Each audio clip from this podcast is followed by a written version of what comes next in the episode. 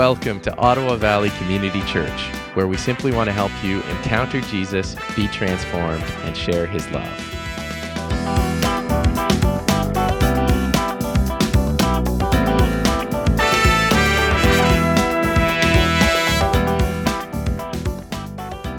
Uh, so we're in the middle of this uh, series, and what we've really been doing is looking at the church and imagining uh, in in this moment where it feels like uh, the church is is kind of under it, kind of under attack, kind of struggling. The culture is changing around us. Uh, people are struggling with uh, even a motivation, a desire to come out and be at church. Um, I was just down in southern Ontario in Sarnia this week uh, meeting with a number of different vineyard pastors. And uh, David Ruis, who's our national director, uh, had just been with the Evangelical Fellowship of Canada meetings that they had in Toronto. And they're just looking at some of the statistics. And I've been saying roughly about 30% of people who have just checked out of church uh, since COVID. But really in Canada, that statistic is a little bit higher. That was an American number. In, we're waving at me. Hi. Change it back. Change, oh, okay, change it back. Okay, we're going to change this back. Okay. I have the remote. That's great. I could do that. Okay. Did that work? That worked. Okay.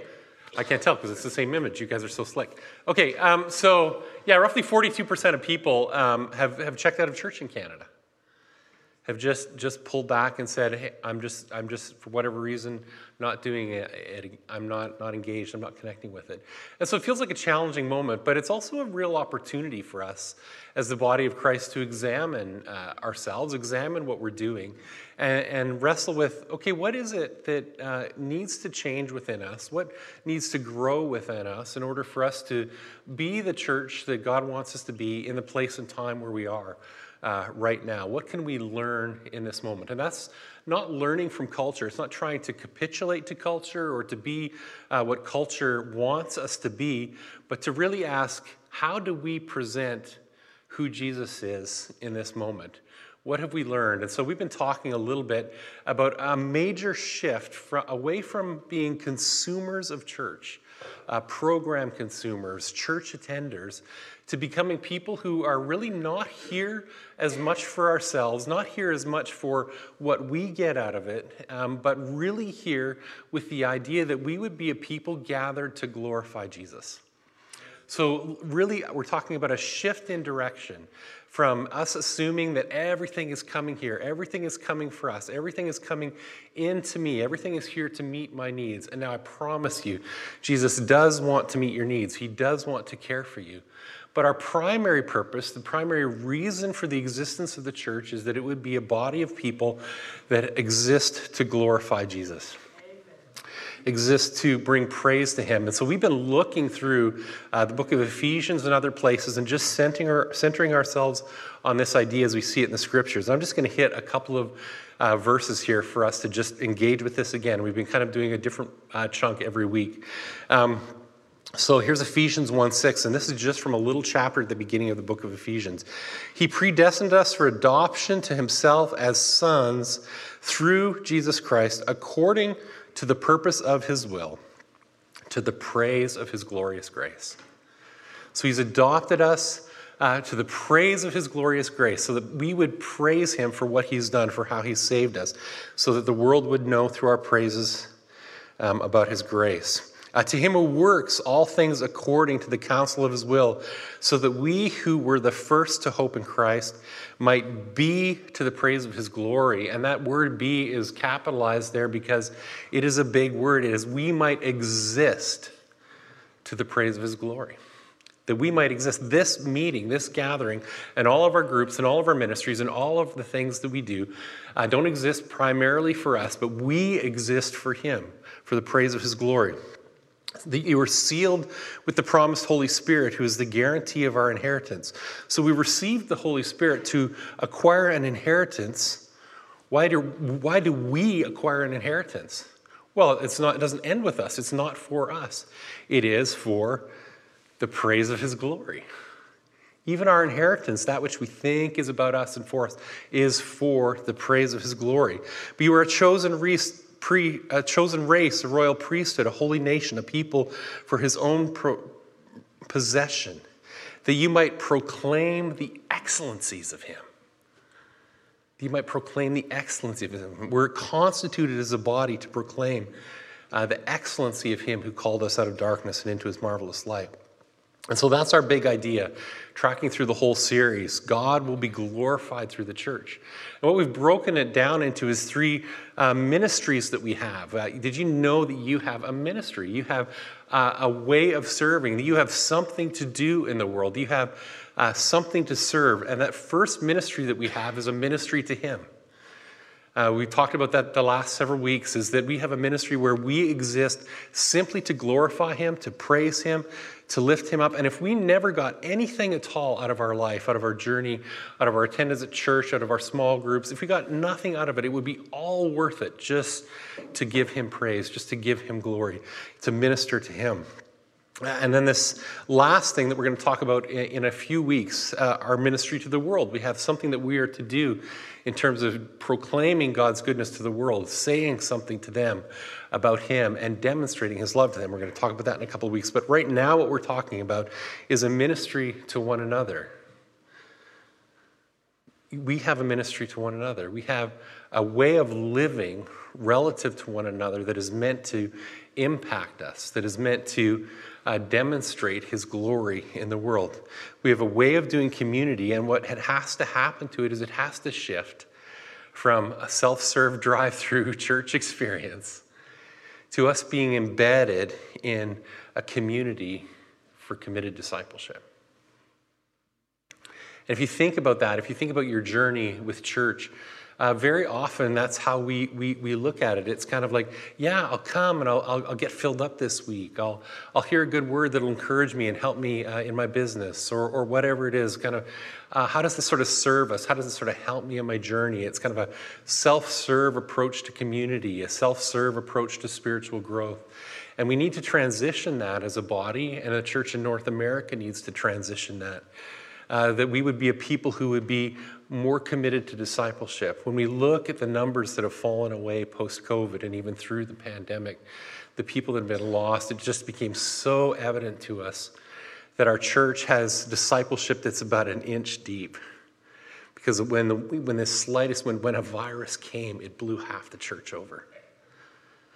We just weren't rooted deeply. And so we need to go into that. And we need to let that uh, ministry, that idea that we exist to glorify God, shape and determine why we're gathering. And so that's it. So, there is an image in the scripture that's used to describe what our covenant with one another is like, what our ministry to one another is like. Uh, and and there's, there's loads of content in the scriptures about it, but we're going to center around just a little bit here is the image of the body of Christ. Now, uh, the image of the body of Christ in the scripture is used to talk about uh, the health of our relationships, our interdependence, uh, how we're connected with one another, and how important it is for us to have that connection. But what I want us to center on is the second purpose of the body of Christ is simply that we would display something to the world. Uh, we'll talk about body ministry a, a, fair bit more in, in weeks to come, and probably in the new year. We'll do some teaching on spiritual gifts and things like that. But I want you to understand that the reason we use that phrase, body of Christ, is that this group of people here in Carleton Place, along with the other churches that are meeting and gathering, what you see here is bodies within a body. That's what we are. We're bodies within a body. We're all one body. Uh, multiple bodies within bodies. We're like one of those uh, stacking, nesting uh, Russian dolls, right? That's all the body of Christ. That's what we are. And the idea is uh, that we need to really begin to see ourselves as that interconnected body that, that presents something to the world. We're, we're observed, uh, we're seen. If you look at your social media feed and, and you see some of the criticism that is, is flowing about the church, you know that people are watching us, you know that people are looking. And that's the question for us is if we are the body of Christ, if we are his representation to the world, how much do we look like him? It's a that's a tough question, isn't it? How much do we as a community, when people interact with the community, with the family of God, with family of faith, can they tell that they're interacting with something that is deeply connected to Jesus in covenant? I had, uh, is, is Jim here today? Is he? There he is. Great to see you, Jim. Uh, I called Jim. We should be praying for Jim as well. Jim's visiting here. Uh, he had a heart attack a couple of weeks ago, and uh, he's been through the hospital and he's doing well, and uh, he's here with us. Uh, but when I called Jim to talk to him in the hospital, I, I said, can, can, I get Patricia's number? I wanted to check in with her as well. And he gave me a number, and it was the wrong number. Thanks, Jim. Um, So I called up uh, this number and I said, "Hey, hey, Patricia, it's Aaron from Church Colony, Church the Jim attends. I just wanted to check in, see how you're doing, see if we can do anything to help." And this lady is like, "You're who?" And I said, "I'm Aaron. I'm the pastor of the church Jim attends." I tried to repeat it like repeating myself was going to actually help, which it totally didn't. And basically, what happened was this woman and I got into this conversation. She's like, she, she, she basically was freaking out because a pastor was calling her. And, and, the bottom line is, she'd had a number of different hurts in church and different uh, experiences with the church that really broke her. And I wound up speaking with this woman that, John, that Jim sent me the wrong number for, for almost half an hour about the hurts that she had in church and her impressions about what the body of Christ was. And I went into pastor repair mode. Like, I'm going to repair, help kind of, let's repair the image of the body of Christ and just uh, act in kindness and, and share with her uh, some of the beautiful things that are going in the body and admit our faults and mistakes and be real humble about all of that. But, but here I have this interaction with this wrong number for half an hour, right? Talking about Jesus. Little evangelistic opportunity, Jim. Thank you for that. Praise the Lord. yeah. Oh man, it was great. Um, so people look at him, uh, at us, and, and they don't necessarily see him, right? It's, it's, it's fairly obvious. But that's what discipleship is all about. That's what the community is about. That's what this whole interactive thing is supposed to be. Uh, discipleship is about making this look more like this. It's about making us look more like Him. A community can only glorify Him to the extent that it imitates him. We can only glorify him to the extent that we imitate him. And that's our process. That's what discipleship is about for us. Is becoming moment by moment, day by day, through our relationships and our interactions with one another, uh, more like Jesus. And this theme, this theme of the imitation of Christ, of becoming more like Him, is, is a very prominent theme in the New Testament. Uh, if you look at your Bible, almost from the book of Romans um, all the way through to the book of Revelation, uh, what is happening here is that the Apostle Paul and other teachers are writing to churches that they've planted and saying, hey guys, let's give you a little facelift to make you look a little bit more like Jesus. Right? That's what's happening there. Paul's gone into Asia and he's planted all of these churches. Uh, we don't. We wish we had the record of what he said in those synagogues and in those communities. We have little snippets of how he did evangelism, but in the letters he wrote, we have him saying, "Hey guys." Would you uh, make these changes, make these adjustments? Would you learn these things so that what I taught you you were becoming when I first came and evangelized you would be the thing that you would become as you mature and grow? And so just I'm just going to just blast through a bunch of these, and there's just a ton.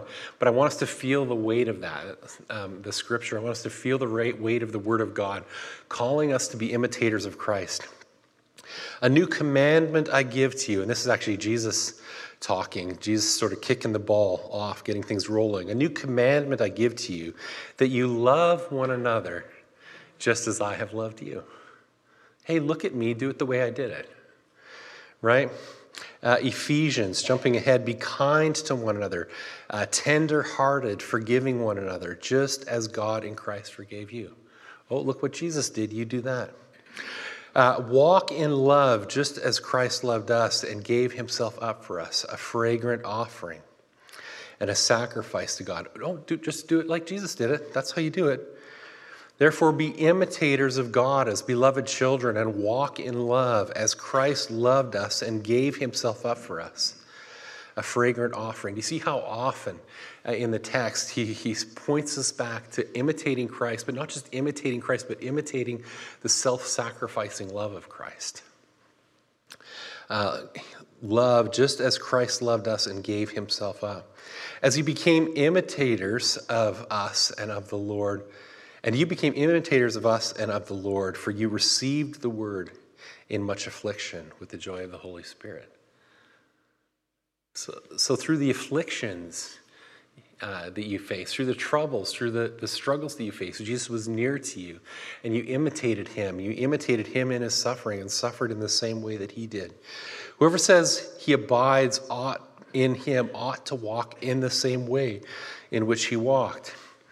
Uh, for those who, whom he foreknew, he also predestined to be conformed to the image of the Son. Uh, put on the new self, created after the likeness of God. I'm just going to go fast for the sake of time. And we all, with unveiled faces, beholding the glory of the Lord, are being transformed into the same image from one degree of glory to one another. We put on the new self, which is being renewed in knowledge after the image of its creator.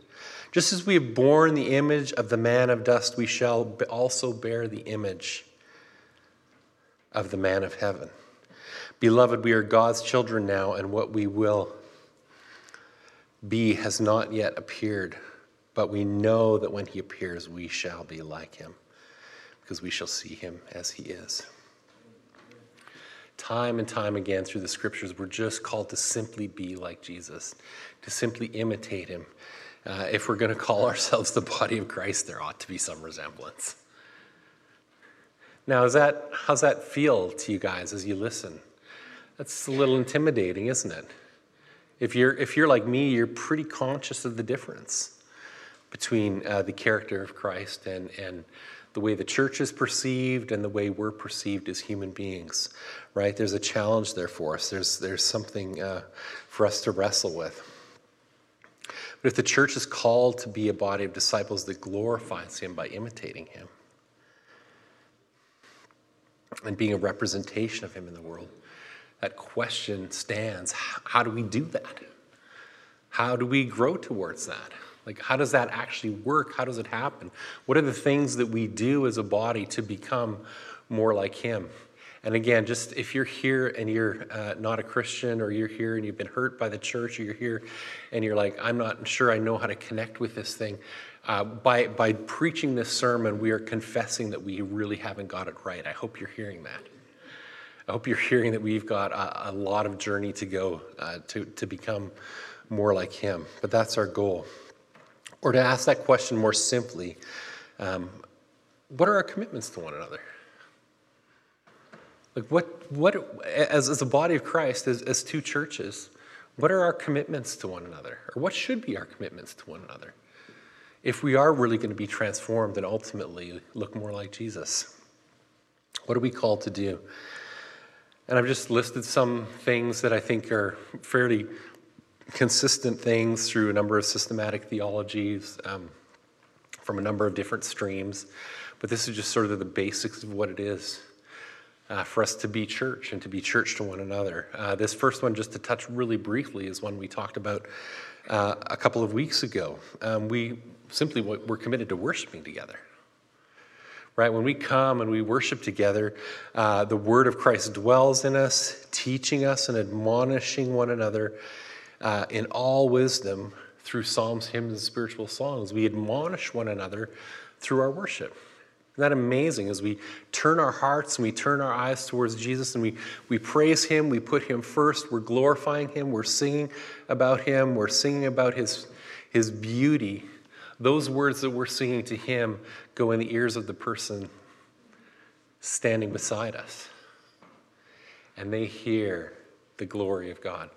We need to be in this place together uh, frequently and consistently so that you can hear, you know, a, a 10 year old standing beside you singing about the glory of Jesus, and you can hear a 90 year old standing beside you singing about the glory of Jesus.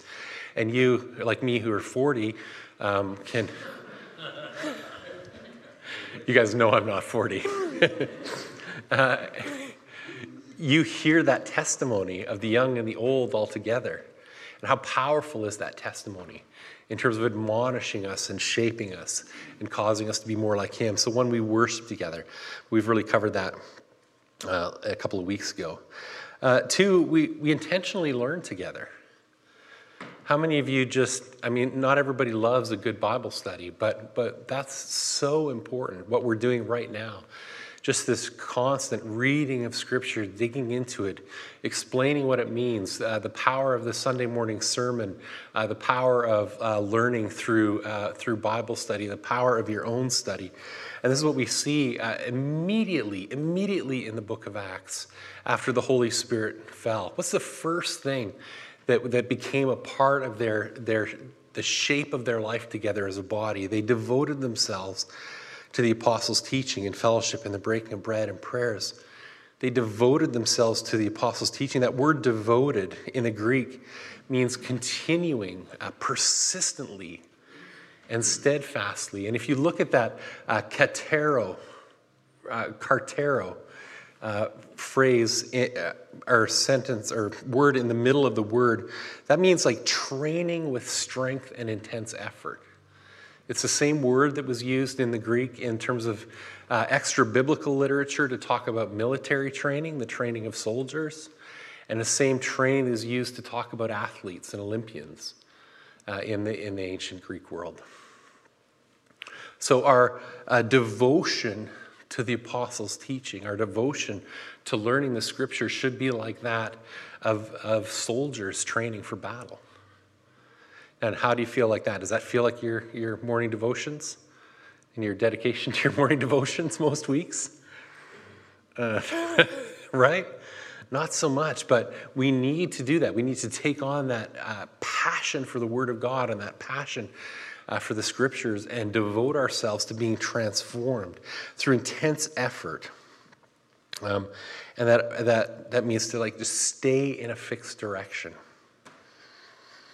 Uh, looking at a couple more verses on this, uh, we must hold, uh, talking about what an elder is, he must hold firm to the trustworthy word as taught, so that he may be able to give instruction in sound doctrine.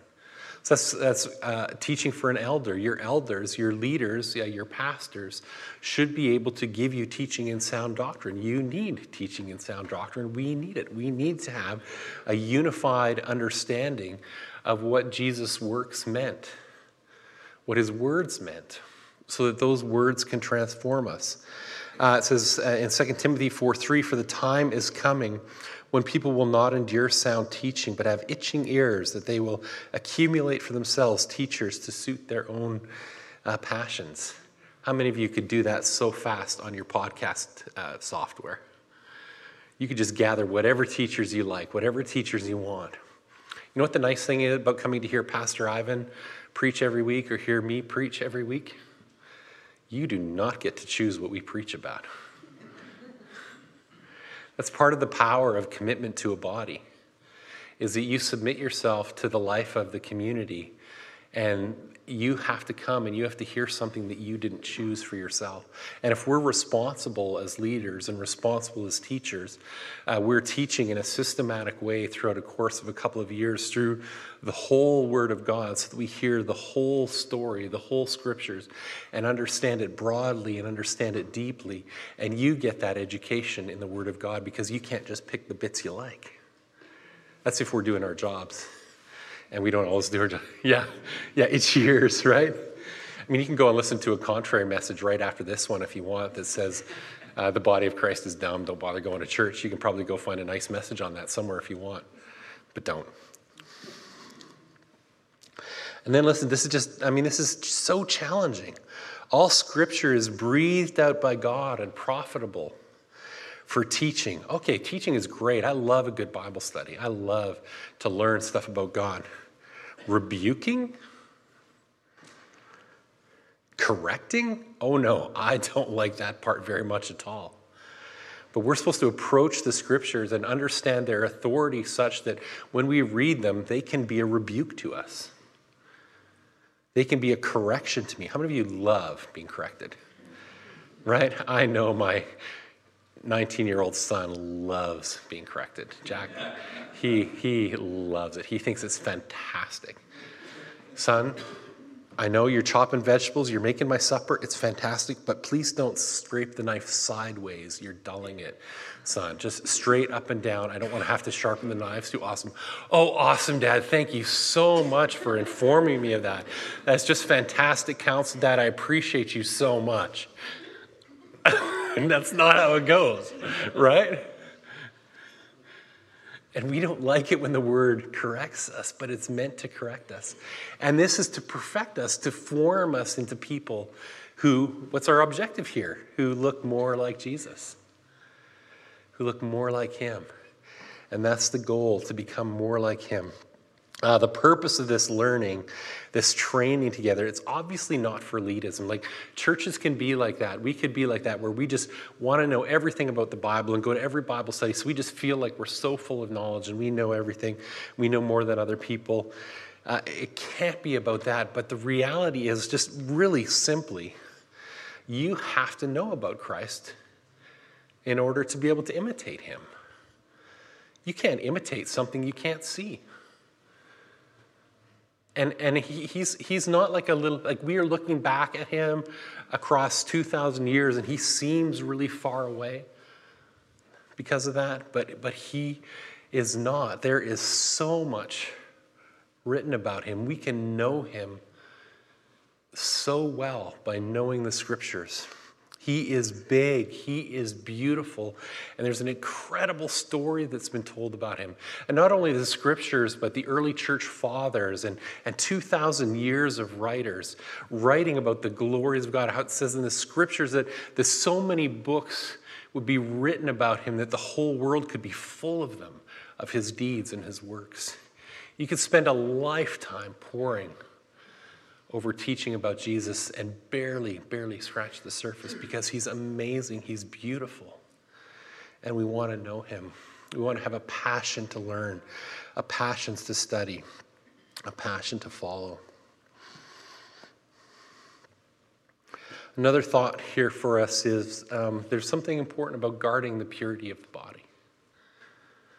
And this is a theme that uh, occurs uh, in, in the New Testament uh, in, in a number of ways. We're not going to spend a lot of time on it because it seems, you know, we're saying, oh, purity, and you guys are all thinking, oh, repressive, and, and this is miserable. I don't want to talk about this. This is a big heavy. Let's skip it. Um, but the reality is, is that there's something uh, really important that we can do for each other that we can serve each other in guarding our own purity. I just want to unpack this for a minute. Um, Paul is teaching uh, the church in, in Corinth, and, and they've got some impure practices going on in their body, some, some sexual misconduct that's happening. And as Paul addresses it, he addresses it in a really interesting way. This is Paul's why for why he's addressing this issue of impurity in the body. He explains it like this Do you not know that your bodies are members of Christ? Your physical body is a member of Christ. It's a part of Christ and who he is. Shall I de- then take the members of Christ and make them members of a prostitute? He's addressing the issue of uh, Christians going into the temples and worshiping uh, the pagan gods and doing so through uh, temple prostitutes. And he says, Never. Or do you not know that he who is joined to a prostitute becomes one body with her? For as it is written, the two will become one flesh. But he who is joined to the Lord becomes one spirit with him.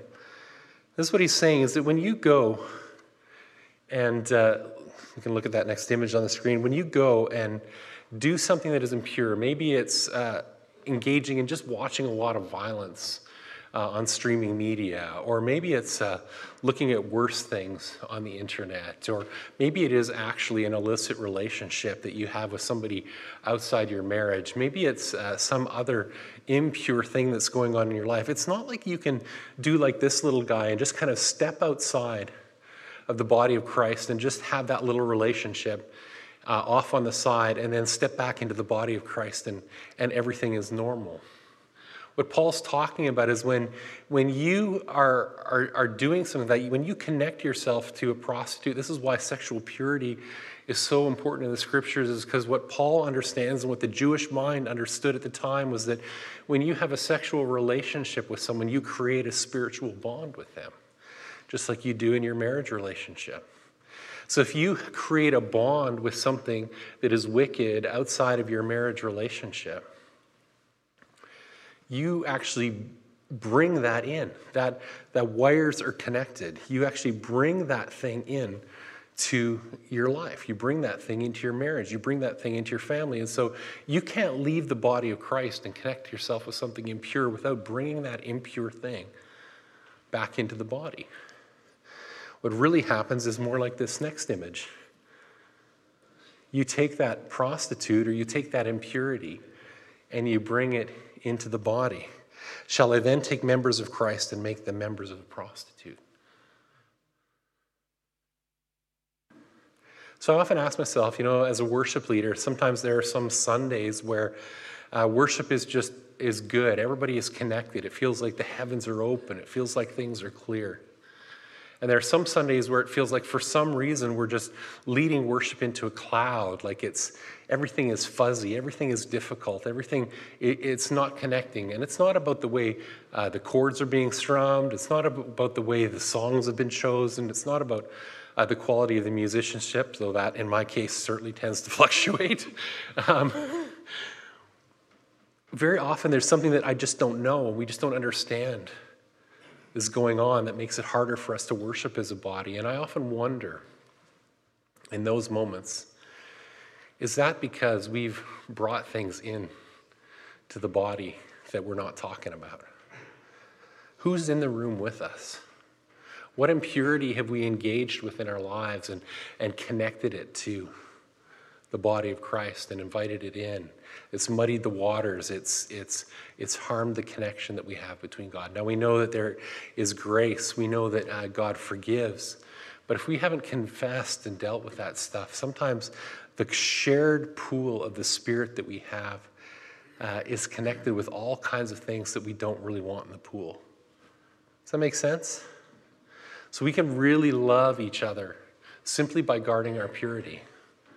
So part of what we're called to do is the body of Christ. And time has gone long here. I'm preaching long. I'm going to have to go fast. Um, uh, another thing that we do is we fellowship together. Uh, and they devoted themselves to the apostles' teaching and to fellowship. That word fellowship is, uh, is a Greek word koinonia, and I'm sure you've probably heard sermons on this before, it's been mentioned before. But that word fellowship isn't just, now I'm really excited about our coffee time that we're going to have. But fellowship is, is so much more. It is something deeper. The fellowship that the early believers uh, shared together was really about a shared life, it was that which is held in common. That which is held in common. And that extended to their physical material possessions, going a little bit further on. And all who believed were together and all had things in common goes on to say that they went and they sold their possessions and gave to anyone who has need. Uh, our fellowship is meant to be a shared life together. Now, how many of you would love it in some ways to just come to church, uh, get a little message, get a little worship, get home as quick as you can, and get to whatever, right?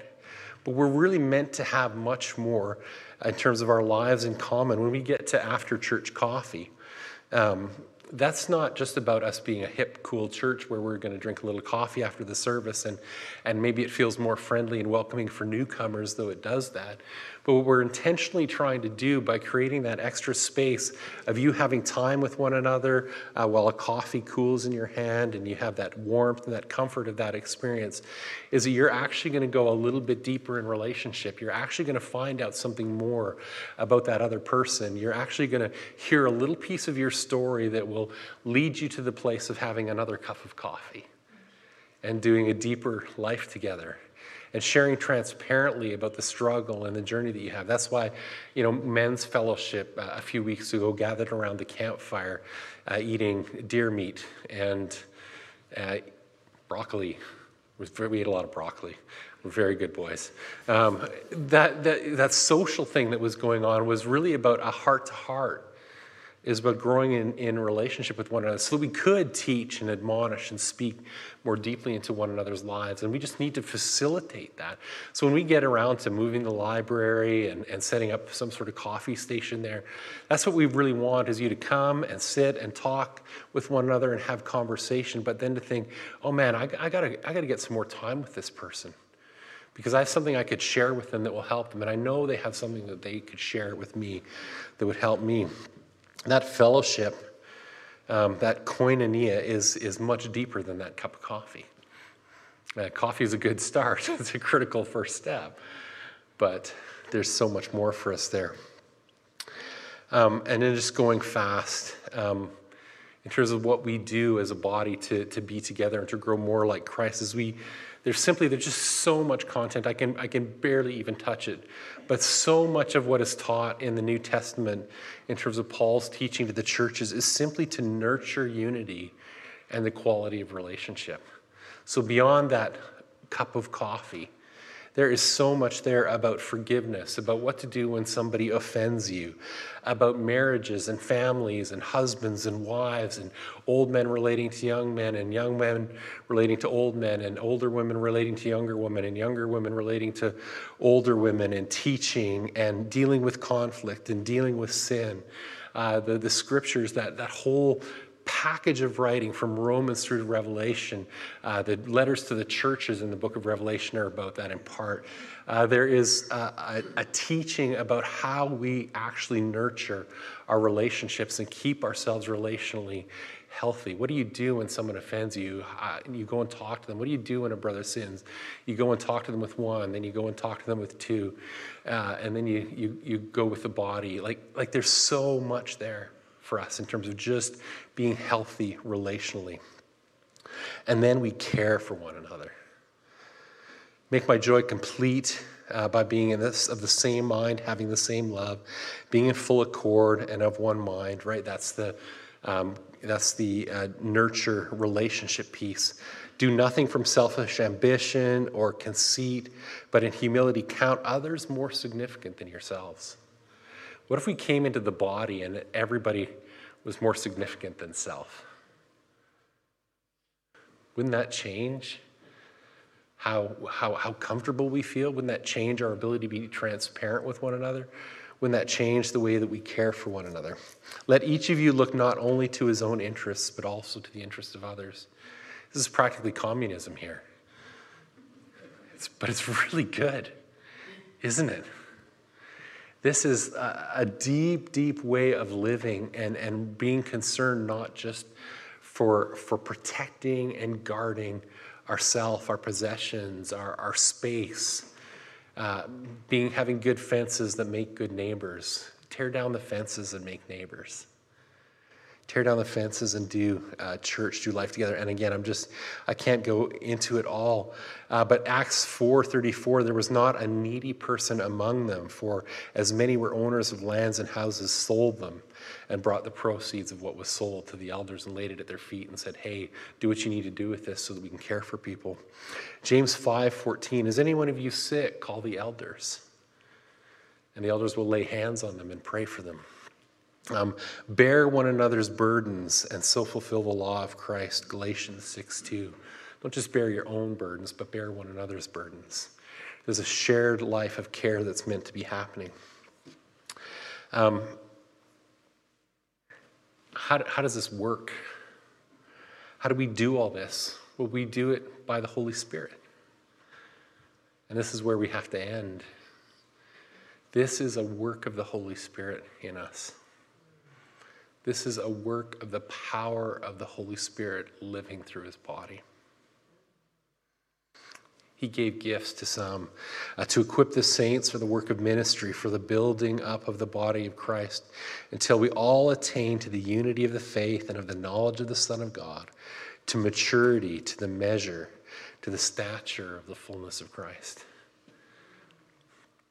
Uh, the Lord gave leaders in the church to equip the saints for the work of ministry. If, if, if, helping the body become this healthy thing that the world can look at and say, yeah, that thing looks like Jesus, if that's only the pastor's job, I promise you we're hooped, we're done right now. we're absolutely done right now because this is not a work that I can do. This is not a work that Pastor Ivan can do. This is only a work that the body can do together as we're empowered by the Holy Spirit and trained by leaders. We need to submit ourselves to one another. We need to get the training. We need to learn. We need to be committed to that level of care. Um, when it talks about the gifts of the Spirit, each is given a manifestation of the Spirit for the common good. You have spiritual gifts. Don't take those on as part of your identity to just be excited about your spiritual gift. Recognize that gift was given for the person sitting beside you. Recognize that gift was given for another. We have uh, an incredible body and incredible gifts and incredible community, not just here, but the other churches in Carleton Place. Uh, as we uh, work to equip ourselves, to train ourselves, to make ourselves uh, be people who are a more accurate representation of who Jesus is. We're going to see authentic, rich, and deep growth in the church. And the tide will turn. Even if, even if things go on and culture continues to shift, the church will become a safe haven. The church will become a safe place for those who are lost, for those who are broken, for those who are needy, uh, for the, the wreckage of the world around us that is absent from Christ. They need a safe and healthy body to come into. And that's what we are called to be. Amen. We need iron to sharpen iron. We need to spur one another on. We need to fan into flame the gifts. And so just imagine that. Imagine what the body looks like if we do these things and you can't do it just this morning. You can't even do it just going to a Bible study. This is about the worship team can come forward. This is about a, a surrender of our whole lives to the mission of God. This is about a surrender. So that's your, your call to action you begin thinking about your life not as an individualistic thing, not as uh, church being some kind of self serve thing for you to come in and get that little piece that you need to squeak through to the rest of the week, and maybe you'll show up again next week if you happen to need a top up. Will you be a body of Christ that is, is surrendered to Him, that is committed to discipleship, that is committed to knowing Him, being known by Him, and glorifying Him? Will we be a people who really become a body that looks like Him, that looks like the self sacrificing love of Jesus?